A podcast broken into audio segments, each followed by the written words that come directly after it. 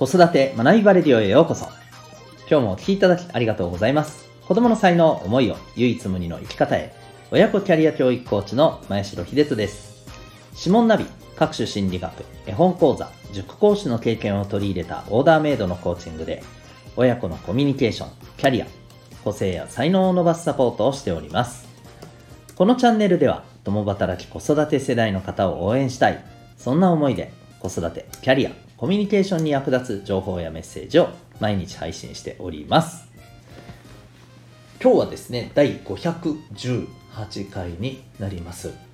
えー、動物から学ぶパートナーシップ。わあ、なんかかっこいいですね。えー、そんなテーマでお送りしていきたいと思います。あの、言っときます。えー、そんなすごい話しません。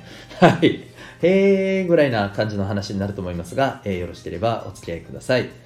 えー、また、この放送では、えー、本と挑戦のヒーロー、希望戦士ダクシオンのヒーローズラボシーンを応援しております。はい、今日はですね、えー、まあ、日曜日なのでね、はい、ゆるっとしたお話をさせていただきたいなと思います。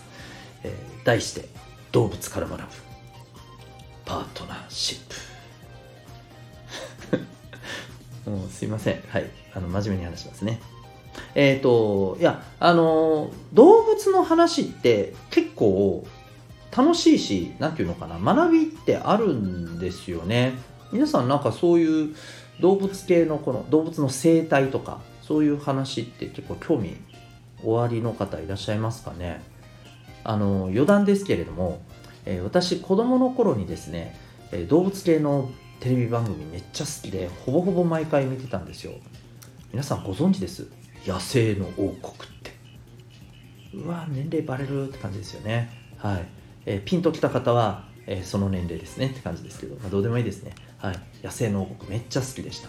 あと、えー、ワクワク動物ランド。ね。えー、関口宏さんがね司会をされてましたよね。どっちもね好きだったんですよ。もう戦国先生とかめっちゃ好きだったんですよ、うん、はい。話を戻しますね、えー、動物のエピソード。結構ねあのそこから学べることとか感じることっていっぱいあるんですけど、え、皆さんおしどり夫婦って言葉あるじゃないですか。あれなんでか知ってます？あれってこの繁殖期ってこのおしどりの夫婦って本当にねあのピタリってなんか寄り添ってね行動することが多いらしいんですよね。だからこそおしどり夫婦っていう仲がいい夫婦みたいな感じでねこのおしどりというものが使われてるらしいんですけどこれご存知の方はご存知ですよね。あの毎年ねえっ、ー、とペア違うらしいですよあれ。そう。あの毎年オスは別のメスとパートナーらしいですよ。あそうなんって感じですよね。うん。まあというねあのところなんですよ。でね これで終わるとただの兵で終わっちゃうんであのここからここから真面目な話します。はい。え皆さんアメリカの国鳥って何か分かります？国の鳥って。白頭ワシというね、えー、ワシのね、えー、そう種類の、えー、鳥なんですよね。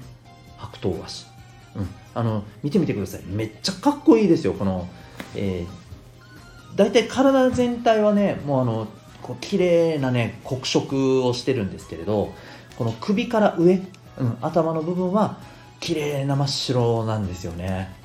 この黒と白のコントラストが本当に素晴らしい美しいあの鳥ですよ、えー、はい、白頭和紙。白い頭の和紙っていうことなんでしょうね、うん、でこの白頭和紙実はですね夫婦で本当にね本当にこれはねあの協力してね一生こうあのこのつがいでやっていくらしいんですよ。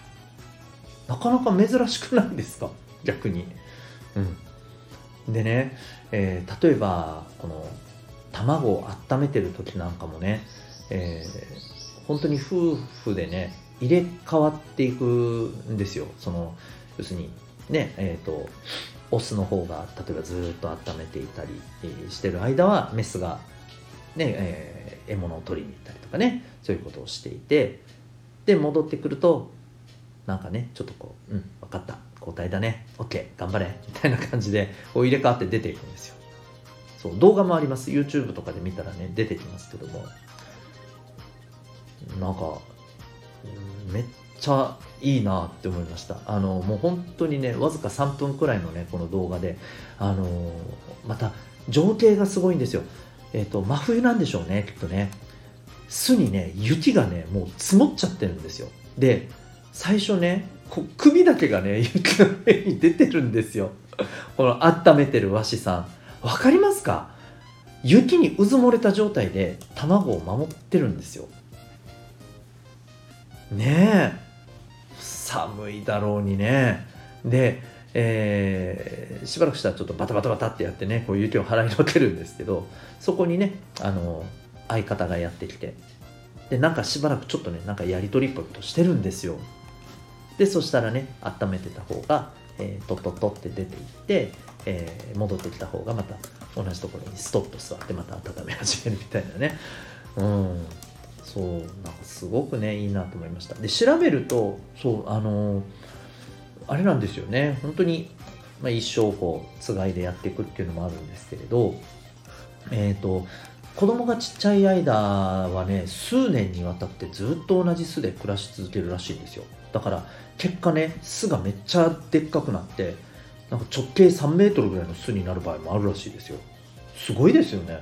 重さ2トンとかになるらしいです。うん。同じところにねしっかり腰を据えて、えー、お家を守ってで獲物を取ってきてで夫婦で協力してみたいな、うん、まあもちろんねこれが必ずねあの 理想の形っていうつもりはないですよ、うん、ないですけどでもなんかあの様子を動画の様子をね見てるとまあ少なくともねなんかお互いがお互いをなんかちゃんとねあの連携しながらやってるんだなと、まあ、人間みたいなね感情がもちろんねあるわけではないんでしょうけれどやっぱり人間ってそういうところからね学び取れるじゃないですか、まあ、ある意味あのそれが人間のこう他の動物と違う部分でもあるじゃないですか。だからやっぱりねこの動物のそういうあり方からなんか動物はこうだからすごいとかいうことを僕は言いたいんじゃなくてそういうことを通して僕らが何を感じてね、えーそして自分の今のね生活に何らかの学びとして生かすっていうことはねすごく大事なんじゃないかなというふうにね思います。はい、白桃足から僕はやっぱりねこのパートナーシップのあり方って、えー、なんか感じるものいろいろあるんじゃないかなというふうにね思いました。はい、皆さんもぜひえー、見て何かをね感じていただけるといいなと思います。ということで今日はですね、えー、動物に学ぶパートナーシップというね、えタイトルでお送りいたしました。最後にお知らせでございます。えー、皆さん、え、ご自身とお子さんの生まれ持った脳、ね、脳みその脳の特性を知りたいなとは思いませんか、えー、それを知ることでですね、例えば自分自身のあこんなとこ嫌だなと思ってたところに対してあこれで自分良かったんだっていうふうにね思えてすごく楽になったりまたお子さんの脳の特性を知ることによってこういう声かけをした方がうまくいくんだなっていうことが分かったりですね、えー、非常にこうあの生活の中で活かせることいっぱいあると思います。でその生まれついた脳の特性なんてどうやって分かるんだと。なんとそれが分かるのが指紋なんでございます、えー、指紋は脳とつながって脳を反映している実はね重要なツールだったりするんですね。で、これはちなみに占いではありません。えー、科学的な、えー、根拠によるアプローチでございます。えー、指紋ナビ、指紋の分析に、えー、興味がある方は、ウェブサイトへのリンク概要欄に貼ってますので、ご覧になってみてください。えー、全国どこからでも、オンラインでも受講が可能でございます。それでは、最後までお聴きいただきありがとうございました。また次回の放送でお会いいたしましょう。学び大きい一日を